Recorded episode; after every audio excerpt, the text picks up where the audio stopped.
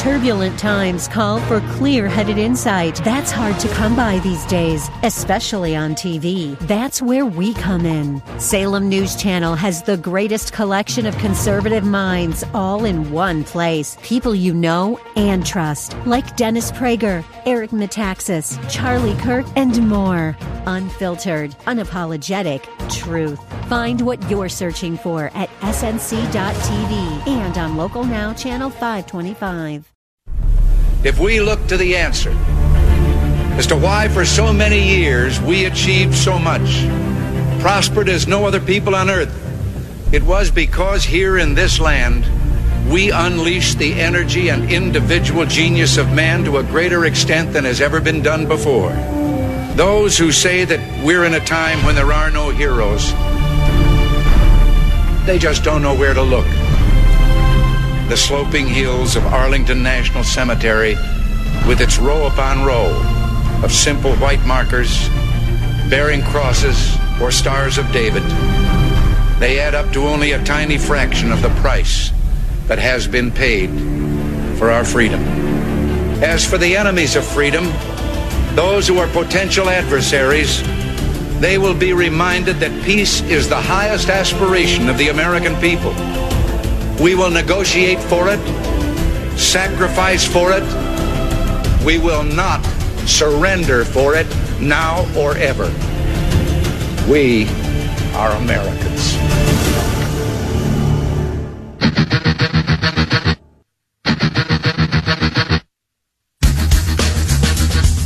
This is the Bob Frantz Authority on AM 1420 the answer. The yes, indeed, it is. Thank you so much for joining us. The it's past ten o'clock. Thanks for joining us on this Thursday, the seventh morning of the eleventh month of the year of our Lord, 2019. Thanks again to Joel Gilbert for coming on. Coming up in about a half an hour, Dr. Jerome Corsi going to join us for a couple of reasons. Number one, he is working with a company that could have the wall problem solved.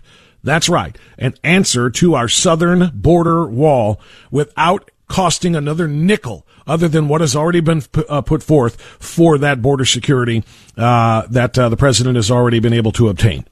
Uh, we will also talk to him about his status as a political prisoner. That's right. He is uh, his latest book and another bestseller is Silent No More: How I Became a Political Prisoner of Mueller's Witch Hunt, which he was. So that's coming up at 9:35. But for this half hour, I want to focus more on the whistleblower, whose name is Eric Ciaramella. He is a Joe Biden crony. He is a Barack Obama lackey. He is a John Brennan flunky. He is all of the above, and he is a part of the deep state that has been attempting to impeach Donald Trump literally from the very beginning. He is represented by an attorney whose name is Mark Zaid. Mark Zaid tweeted, and this was just uncovered yesterday. Mark Zaid tweeted in January of 2017 that the coup is underway, or rather, the coup has started declaring that Donald Trump will indeed be impeached. This is their mission. This is their goal. It was from day one. And if you think this is just, no, we're just doing our jobs. We, we found out about this Ukraine phone call from a whistleblower who was genuinely concerned about uh, the country and, and now we have to follow this. No, quite to the contrary. This has been their plan from the beginning, as the attorney representing the whistleblower stated in uh, in January. Let me get a few things here. Uh, Congressman Jim Jordan, writing for USA Today, who, by the way, is going to be appointed, I think, and I think the rumors have been that he's going to be appointed to the Intelligence Committee by uh, Minority Leader uh, Kevin McCarthy so that he can be a part of these Intelligence Committee hearings, which is extraordinarily important, by the way. Congressman Jordan wrote for USA Today in part in very clear terms. Six weeks, these are all facts. These are indisputable. Six weeks ago, Adam Schiff, the chair of the Intelligence Committee, said that the quote unquote whistleblower, and that term, by the way, has been completely bastardized. Absolutely, it is inaccurate in this, uh, in this case. Because there is no whistleblower in a case like this with the clear partisan bias that he has uh, presented and he is known to have. But at any rate, here's what Jordan wrote. Six weeks ago, Schiff said a quote whistleblower or the quote whistleblower would testify. He has now changed his mind. What happened in the interim? Just two things. We learned the individual had met with Schiff's staff ahead of time, which, by the way, is completely improper. I'm editorializing now for what Jordan wrote here because that's not what whistleblowers do.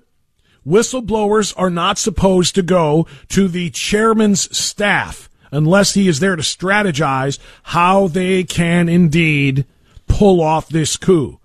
The whistleblower is supposed to go to the inspector general, not to the staff of Adam Schiff. So that's number one. We found that out. And we also found out about this individual's political bias. Those are the only two things that have changed between then and now. So suddenly Schiff went from the whistleblower will testify to he will not testify and you will not know his identity. The whistleblower, now back to Jordan's uh, op ed.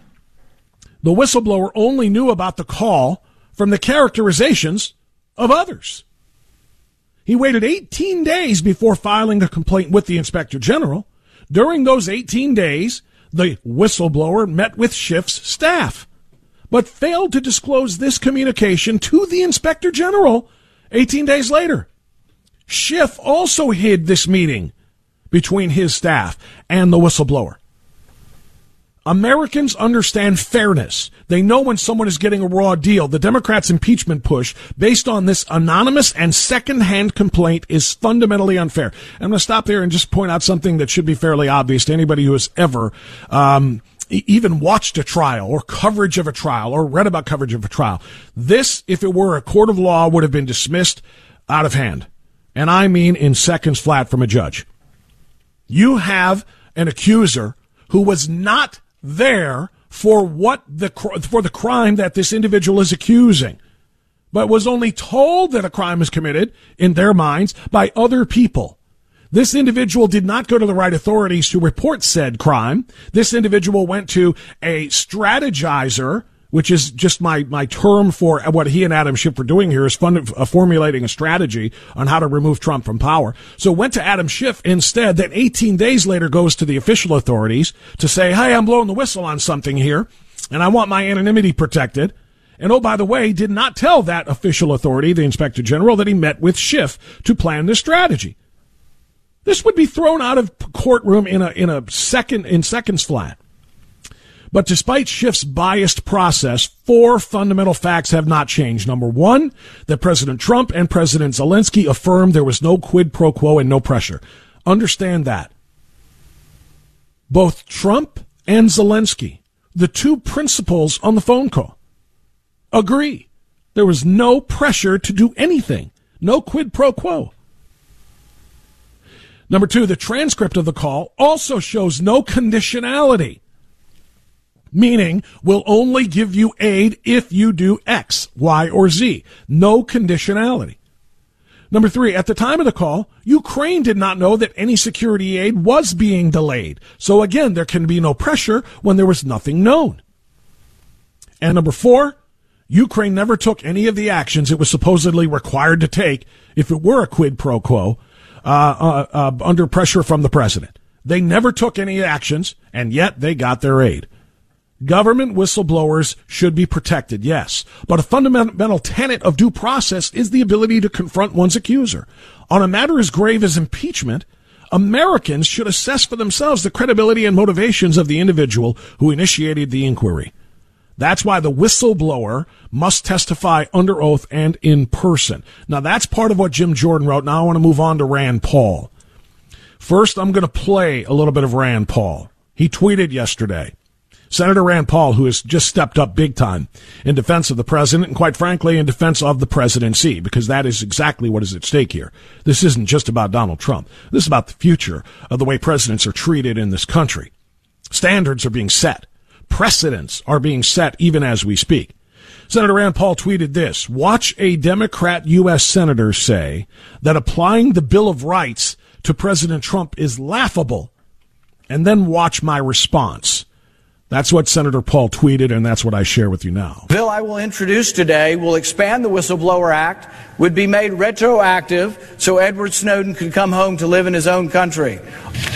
So suddenly, the Sixth Amendment right for a defendant to, confront, to confront the accuser is being applied to impeachment proceedings. Never been done before. And by doing this, the good senator from Kentucky, in my view, totally undermines the whistleblower protection. And so to call his bill the Whistleblower Protection Act of 2019 is, in my view, laughable. By the way, the voice you just heard was uh, Senator Crazy Mazie, Crazy Mazie Hirono, the lunatic from Hawaii. Mr. President, reserving the right to object. I'm disappointed that any senator would come to the floor and find the Bill of Rights laughable. The Sixth Amendment is an important part of our Constitution, and the right to face your accusers is incredibly important. It's disappointing that in these highly partisan times that a, an actual U.S. Senator would come to the floor and say that it's laughable that we would apply the Bill of Rights to the President. I'm very disappointed it's come to this, but I hope Americans will say and try to look at this with a more fair mind and say, absolutely, the President deserves the same protections that the rest of us deserve. I object. If um, somebody went to the police and told the police that I heard from somebody else that Bob Frantz stole a car. What do you think the police would do? In, in any cursory investigation, they would say, okay, well, let me talk to that person who said that and let me see what evidence that they have. If, for some strange reason, because maybe the car that was stolen was the same kind of car I drove, and if by any amount of evidence whatsoever they wanted to bring this to a grand jury to see if I should be indicted, it would absolutely be mandatory for the person making the allegation against me to actually testify as to what they know and how they know it. And under no circumstances, either before a grand jury or in a, a, potential trial, would somebody making an allegation like that, which is the only evidence an eyewitness had said something that they saw something, uh, in no way, shape, or form would that trial be allowed to proceed without testimony from that individual. No way. Otherwise, anybody could say anything about somebody else or not even that they saw it, but I heard from somebody else that they saw somebody committing a crime. You, our justice system system does not put somebody on trial for what somebody else says that somebody else saw. It just doesn't happen. It would be fundamentally unfair. That accuser must come forward with what they know. That's if I was facing three to five for car for grand theft auto. Do you think that the standards should be any less to remove a sitting president of the United States from office? Because that's what the Democrats are asking you to do. They're asking you to agree to remove the president from office, to disavow 63 million votes, or to, to essentially disenfranchise 63 million voters, and remove him, him from office based on what somebody said that somebody else said that they heard on a phone call. And moreover, it's to do that based upon what somebody else said that somebody else said that we don't we never even have to wonder about because the full transcript has been released. This is beyond a witch hunt, which is what the Russia collusion uh, Mueller investigation was. This is an official modern day coup d'etat, and it must be prevented. Back right after this. It's the Bob Frantz Authority here on AM 1420. The answer.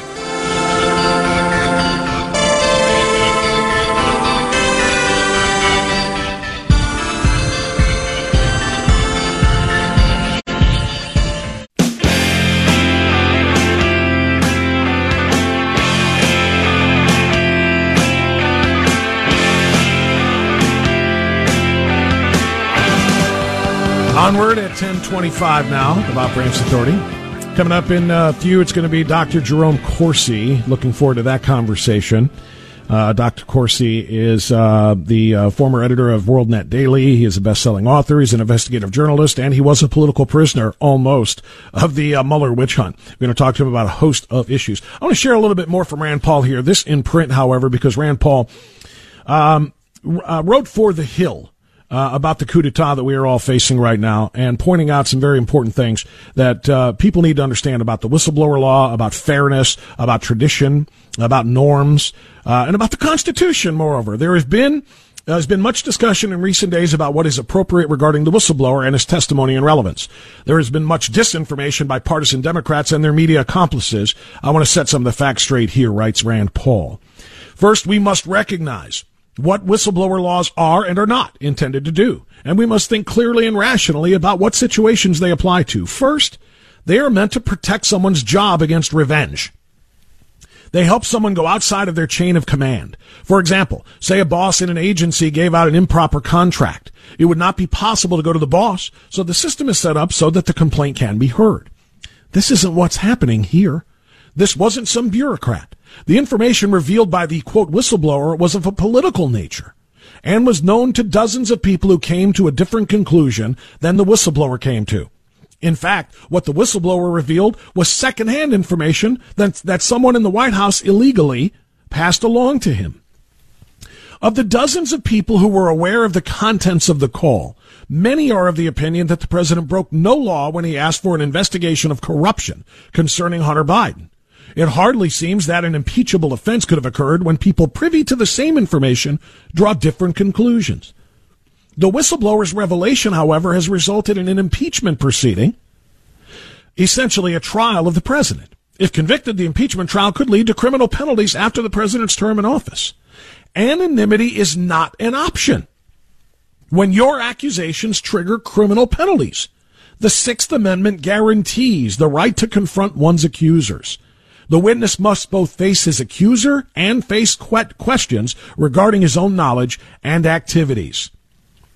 The ability to confront and cross-examine one's accuser is a key component of our judicial process, critical to finding truth. Whistleblower statutes are a good thing, as long as they don't attempt to limit the ability to cross-examine the accuser. In the workplace, there may be whistleblowing that does not lead to a courtroom in which anonymity for the whistleblower can be maintained. But once the conflict enters a court proceeding, or in this case, an impeachment trial, fairness, tradition, and the Constitution demand that the accuser step forward face to face with the accused. With regard to whistleblower statutes, not only do I support them, writes Rand Paul, but I have advocated they be expanded to cover government contractors such as Edward Snowden. Edward Snowden, as we w- will be recalled, proudly attached his name when he released proof that James Clapper had lied about warrantless mass surveillance of Americans. These statutes are intended to prevent someone from being fired or prosecuted. The statute dictates that the inspector general not release the name, but is silent as to anyone else revealing his name. It's funny that before this particular whistleblower, many who are now criticizing my stance chose not to defend perhaps the greatest whistleblower of all time, Snowden. Minority Leader Chuck Schumer said of Snowden, quote, if Mr. Snowden had the courage of his convictions, he would come back to the country, stand trial, and tell the American people and a jury why he thought what he did was justified, end quote. It seems that Schumer's defense of whistleblowers depends upon the subject whistled. I believe it is very simple. The Sixth Amendment guarantee, the Sixth Amendment guarantee of confronting your accuser, rather, supersedes all statutes. Any whistleblower who alleges a crime ultimately will have to face their accused in court. Even the New York Times acknowledges this fact. With regard to holding aid, withholding aid, I think all foreign aid is unconstitutional. But even given today's parameters for aid, the law requires that any country that receives it must be free of corruption. One thing is certain, though, is that both sides have tried to condition aid on investigations. President Obama never gave Ukraine the lethal aid that Congress appropriated. Biden bragged that he threatened to withhold a billion dollars in aid if Ukraine didn't fire the prosecutor. Senator Robert Menendez just last year threatened Ukraine's aid if they didn't keep investigating Trump. Senator Chris Murphy in September threatened Ukraine's aid if they dared to investigate Hunter Biden. Hillary Clinton hired a foreign spy, Christopher Steele, to investigate and produce the Steele dossier. I think fairness dictates, writes Rand Paul, that all, they all be judged by the same standard. Fairness requires public testimony and cross-examination of the whistleblower. But fairness isn't in the equation right now for partisan Democrats. That, my friends, is a mic drop. We'll be back after the news.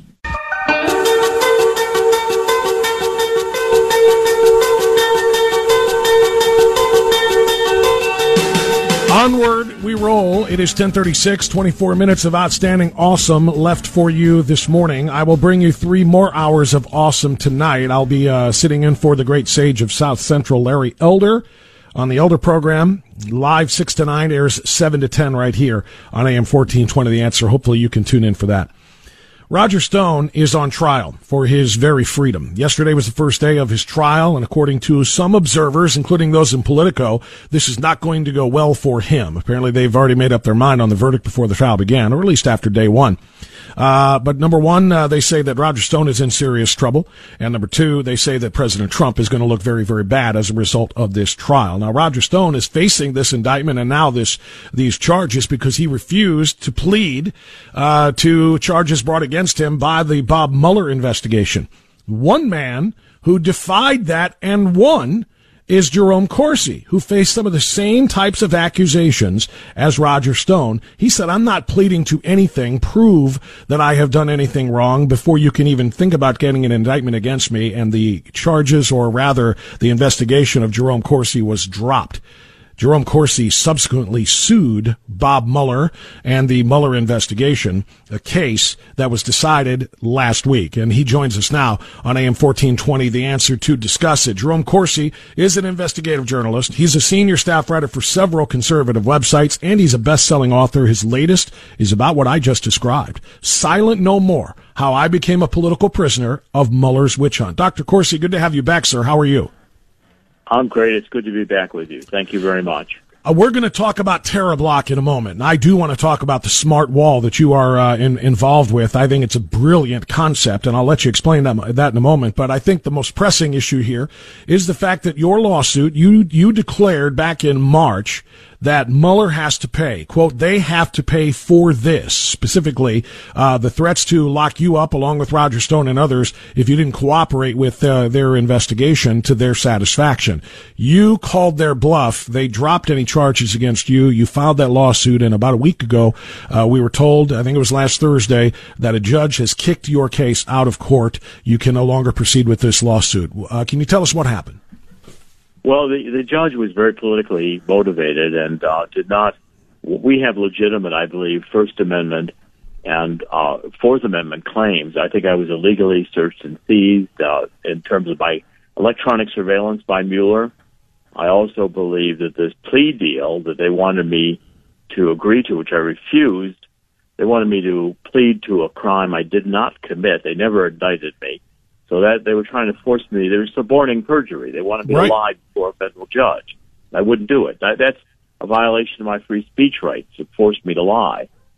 And so uh, the judge at the district court level dismissed the case on the government's motion to dismiss, but we're going to appeal it to the Circuit Court of Appeals, U.S. Circuit Court of Appeals, and if necessary, okay. I'll take it all the way to the Supreme Court. I think this is kind of a case. The government power that Mueller exerted I think, was government misconduct, prosecutorial misconduct, and it's got to be stopped. Can you tell me how your case um, compares to the one that Roger Stone is on trial for now? What did they allege that you did? What did they want you to plead guilty to, and essentially to perjure yourself by admitting that you had done when you had not? Uh, and and how does that compare to what Roger Stone is facing? Well, what they wanted me to do is to admit that um, I had connected with Julian Assange uh, in July and August 2016. I had kind of connected the dots. I had, we had a vacation in Italy. It was my 25th wedding anniversary, and I realized that Assange had his emails, and Mueller was certain I had to get that information from Assange and give it to Stone, but I had no contact with Assange. I've never had any contact with Assange or with WikiLeaks, and that's a fact. Uh, Rogers' case, I think, is a much more technical case. It's, he um, spoke before the House Intelligence Committee under oath and claimed uh, he did not want to see Assange. There's various emails prior to that that uh, that Roger Stone has on the record. The prosecutors have them, including an email that Roger sent to me in July 2016, in which Roger did want someone to go to see Assange. So uh, I, it's a very technical case that the government has against Roger, and uh, I think again, I you know I don't want to say anything that would prejudice Roger. I'm praying for his success, uh, and um, we'll just have to see how it comes out. It's, the trial's going on right now, and uh, the government has just begun to present its uh, its case against Roger yesterday, Mm-hmm. and I think it's going to be a very technical case of emails, communications, and dates, and that's what Roger's going to have to demonstrate that he, you know, did not intend to lie to the House committee, and I hope I hope he succeeds. Dr. Jerome Corsi is my guest. He's an investigative journalist, a best-selling author. Uh, Silent No More: How I Became a Political Prisoner of Mueller's Witch Hunt. He just described a little bit of that, obviously, as he appeals a judge's decision, a district court judge's decision to um, uh, uh, kick that case, to uh, to dismiss that case at the government's request. Dr. Corsi, the other reason that we have you on is I want to talk about TerraBlock. You have been working with a company called HESCO, I think it is, uh, an established defense contractor that, as I understand it, specializes in rapid deployment perimeter defense systems for the U.S. military around the world. Is such a perimeter defense system possible, uh, possibly rather, the solution to our southern border problems? Well, I, I really think it is. The company is HESCO, H E S C O. They're an established defense contractor, and they do put these rapid deployment perimeter systems in combat zones where U.S. troops are present. And this TerraBlock product, uh, and I've been featuring it also on Twitter, my Twitter, Jerome underscore Corsi, it has a um, ability, it's modular. It's like a section and section section. It basically is a defense perimeter. It's a wall that is kind of spring loaded. You can't you can't climb it. You can't cut it. The surface is such that you can't get at it, and uh, it, it can resist. There's films of from HESCO on the internet of a, a truck, a big semi truck being driven 50 miles an hour. Can't penetrate this wall. It can be built for a billion dollars. They can construct it for only a billion dollars. Current projections on the steel wall are 22 billion dollars, and I don't think Donald Trump's ever going to get that money out of Congress. It can be built and put in place by Election Day 2020. Remember, HESCO does rapid deployment, and if this system is good enough, if the TerraBlock system is good enough to protect our troops in combat zones, we hardly have anybody more precious than our troops in combat zones, it can certainly protect the citizens along the border from the drug cartels like this recent this massacre, this horrible massacre of the Mormon family we just saw in Mexico, which is horrifying. We've got to get this wall built now, and the HESCO TerraBlock is a solution that we're putting in front of the White House. Tell me this, uh, Dr. Corsi. Um, what do you mean when you say it can't be touched? The wall can't be touched. When you say it's impenetrable, It can be cut. Can't be. oh, cut. can't be cut. Okay, I misunderstood you then. cut. Just to, gotcha. Yeah. Okay, then my, my ears are words, going. It's a, So- material that you just cannot cut through. Which the It's- bars of some of the existing walls are being cut right now. So that's kind of a point, and- point of reference. and and it's also it's a very slippery surface. You can't grab a hold of it, and you can't pull it down because it will just spring right back up. I mean, it's a very robust and it's a smart wall, so you've got sensors built into it. So it's a, it's an extremely effective and low cost solution. It's on it, it's existing. It's a government service administration approved product, and the contractor HESCO has a long history uh, as an established Pentagon supplier, contractor, and specializing in these perimeter defense systems. You know, when we put our troops in a combat zone in Iraq or Syria or wherever, they, they've got to immediately have protection of the perimeter, and even internally when they go to the commissary or walk around the compound, it's got to be secure, and that's what HESCO does. HESCO is also currently working on the wall. They have part of the contract. So this is the the DoD knows all about HESCO, and this product, which I, I think solves the problem because the terrain in Texas, especially with the Rio Grande, is rough, and this system is mobile. You can move it, modular. One section gets destroyed, you just replace it with another one, uh, and it can be done by election day under budget. President Trump does not have to go back to the Democrats for more money. One Yeah, billion. you, you've you've kind of sniffed out my next question about that cost. You said it was low cost a moment ago. Now you're saying it, he doesn't have to go back for any more money. The money that he has already appropriated for the quote unquote wall that would be enough to build this entire thing for the entire length of the border. I could put the remaining 1,200 miles, which is about what's remaining, Right. to be built for, constructed for under a billion dollars.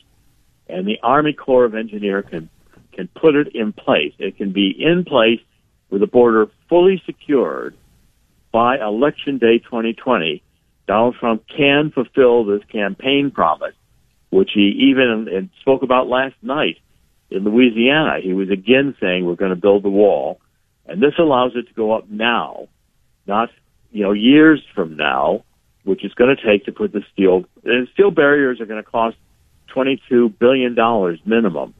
And I don't see Donald Trump getting that money from Congress. What? What? I'm, I'm just so curious. Uh, yeah, I'm. I'm not a builder uh, or a contractor, but I'm trying to picture uh, trying to picture what TerraBlock is. It's not steel. It's not concrete. What what is it? And then secondly, when you said, um, for example, if a section of it got destroyed, you can just replace the section with another. How could it be destroyed?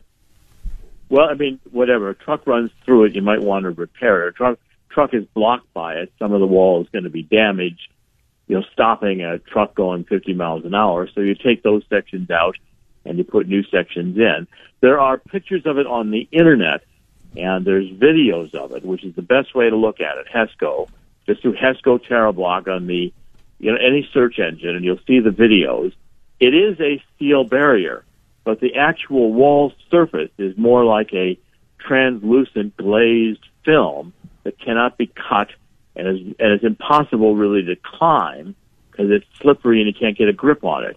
You try to throw a rope over it, or you can have a, it can be up as high as you know, uh, twenty or thirty feet. Is big. It comes in variable height, but if you throw a rope on it, pull it down, it just springs back immediately and locks in place. So it's designed for perimeter security. So I'm assuming like a grappling hook, a, a, grappling hook that might be thrown over the top would have no purchase on the other side. It wouldn't it, have any. It, it's not going to work. Right. It doesn't work. It's designed to defeat that kind of a attempt to get over it. You so, know, I mean, so here's here's my question, and it's got to be the this most simple question of all time why wasn't this brought to the president or has the president not considered this in three years that he's been in office? This sounds like, you know, I mean, this, this entire fight that we've had with the Democrats in Congress over the last three years about funding this thing. We need $25 billion to do it the old way or the, you know, the way we're talking about. Uh, this has been sitting here for under a billion all this time. Why is this not, why is this, this just now kind of coming to light? Well, it's it's really interesting. The, the uh, representatives from HESCO first approached me as I was having the problems with Mueller, and I couldn't do anything about it. They asked the same question: How did this get overlooked? So now that I'm free of Mueller, I'm not going to be indicted. That's all done. Mm-hmm. I said, let's take this. Let's make sure this gets in front of the president.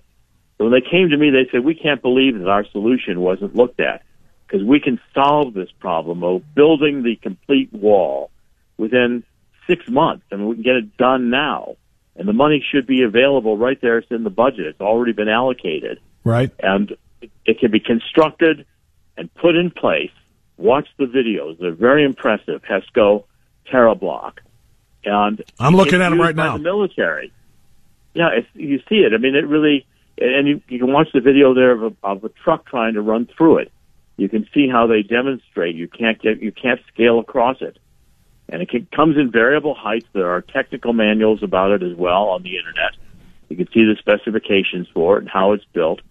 This is a government, this is a GSA approved product. It's a product that the military is already using. It just did not get into the mix when they were thinking about a wall has to be a big, you know, 35 foot steel barrier. This is a modern day military solution to securing the border that HESCO and TerraBlock have developed. Well, I'll tell you what, it's a fascinating concept. I'm looking at it right now. My, my only question to you to wrap this up is how do we get this in front of the president's eyes or the Pentagon's eyes or his advisor's eyes or Homeland Security's eyes, whoever we have to, so that, uh, you know, this is known about by, by, by more than just me and you and HESCO?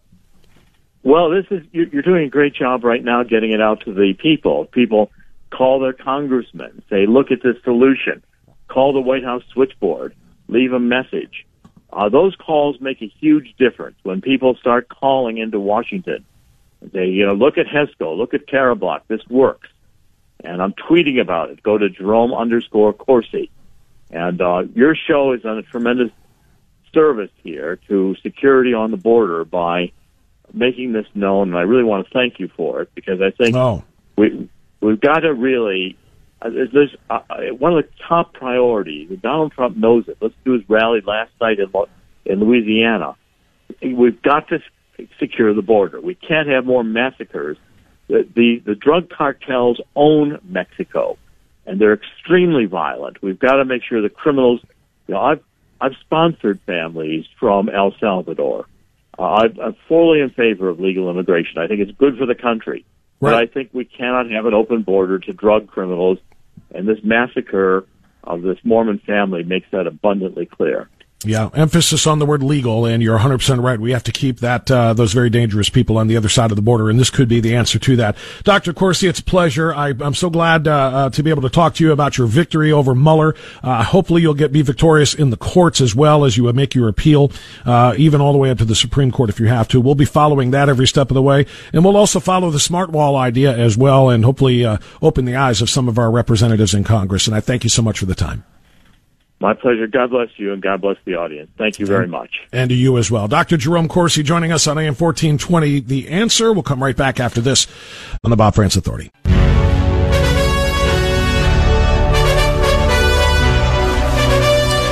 I don't know about you, but um, I'm going to be texting a link to the TerraBlock website to Congressman Jordan and I'll send it to Congressman Gonzalez. I'll send it to uh, uh, to uh, Congressman Johnson. I'll send it to everybody that I can. Uh, and you should do the same thing. You know how important it would be to get this thing put up by the election if they can. Think about this for a moment.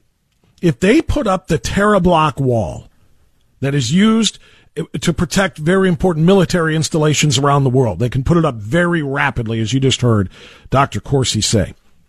If we could get that up to protect the entirety of the southern border, and that, of course, is, you know, the geographical limitations notwithstanding. There are some areas that don't need protection because of the geographical layout, right? We know this. But if we could get this entire thing put up by the election, ponder this now. And then let's say President Trump loses the election it would be very, very interesting to see if the new Democrat president next year would literally tear down this wall. Sorry about uh, borrowing the uh, President Reagan line there, but seriously, would Elizabeth Warren, Joe Biden, Bernie Sanders, or whomever, would they literally tear down a wall that is keeping drugs, gang members, human traffickers outside of the country? Would they tear it down to make it easier for those criminals to start coming back in? They would literally not be asked to, to, to spend any money on building a wall then. It would already exist. And would they then take the time and the effort and whatever cost it would be to deconstruct a wall to go back to the way it was? I want to have that question answered if President Trump is to lose the election. Or even if he, let's say he serves another four years, which would be the best case scenario in 2024 if a Democrat were to win the White House? Would they tear down the wall that is working to keep people out? I, I it's got to get done by, by 2020 or by the uh, November 2020. If Dr. Corsi's right, he says it could be built in six months. That's how fast they can put this stuff up, as they do as they put it around military installations in uh, combat zones around the uh, around the world. Oh my goodness gracious! That could be a game changer. We are talking about game changing uh, uh, with the impeachment nonsense uh, with respect to the whistleblower Eric Ciaramella, whose name is known to a lot of people but isn't being spoken about by many. Uh, but uh, the game changer is that his attorney, his uh, tweets have been exposed or unearthed from March of this year, in which he declared that the coup is underway. The coup is underway, and we will find a way to impeach him. And now we know that his client, Eric Ciaramella, was part of that coup as he went to um, Adam Schiff's staff 18 days before going to the inspector general, which is what a real quote unquote whistleblower must do. That's going to do it for us. That's a game changer, too. I have only begun to talk, just so you know, if I can borrow a famous line. I have only begun to talk. I've got three more hours of discussion of these important issues on the program tonight, uh, sitting in for Larry Elder. So uh, if you are normally listening to The Sage from 7 to 10 on AM 1420, The Answer, keep listening to him tonight. I will be sitting in for him, and we'll talk about this at length. Hopefully, going to get Kirsanow on the program for that one as well. But that's all the time we've got. Stay where you are. Mike Gallagher's coming up next right here on AM 1420, The Answer. Have a very blessed day. We'll talk to you tonight on Elder. Bye bye. Enjoy the silence.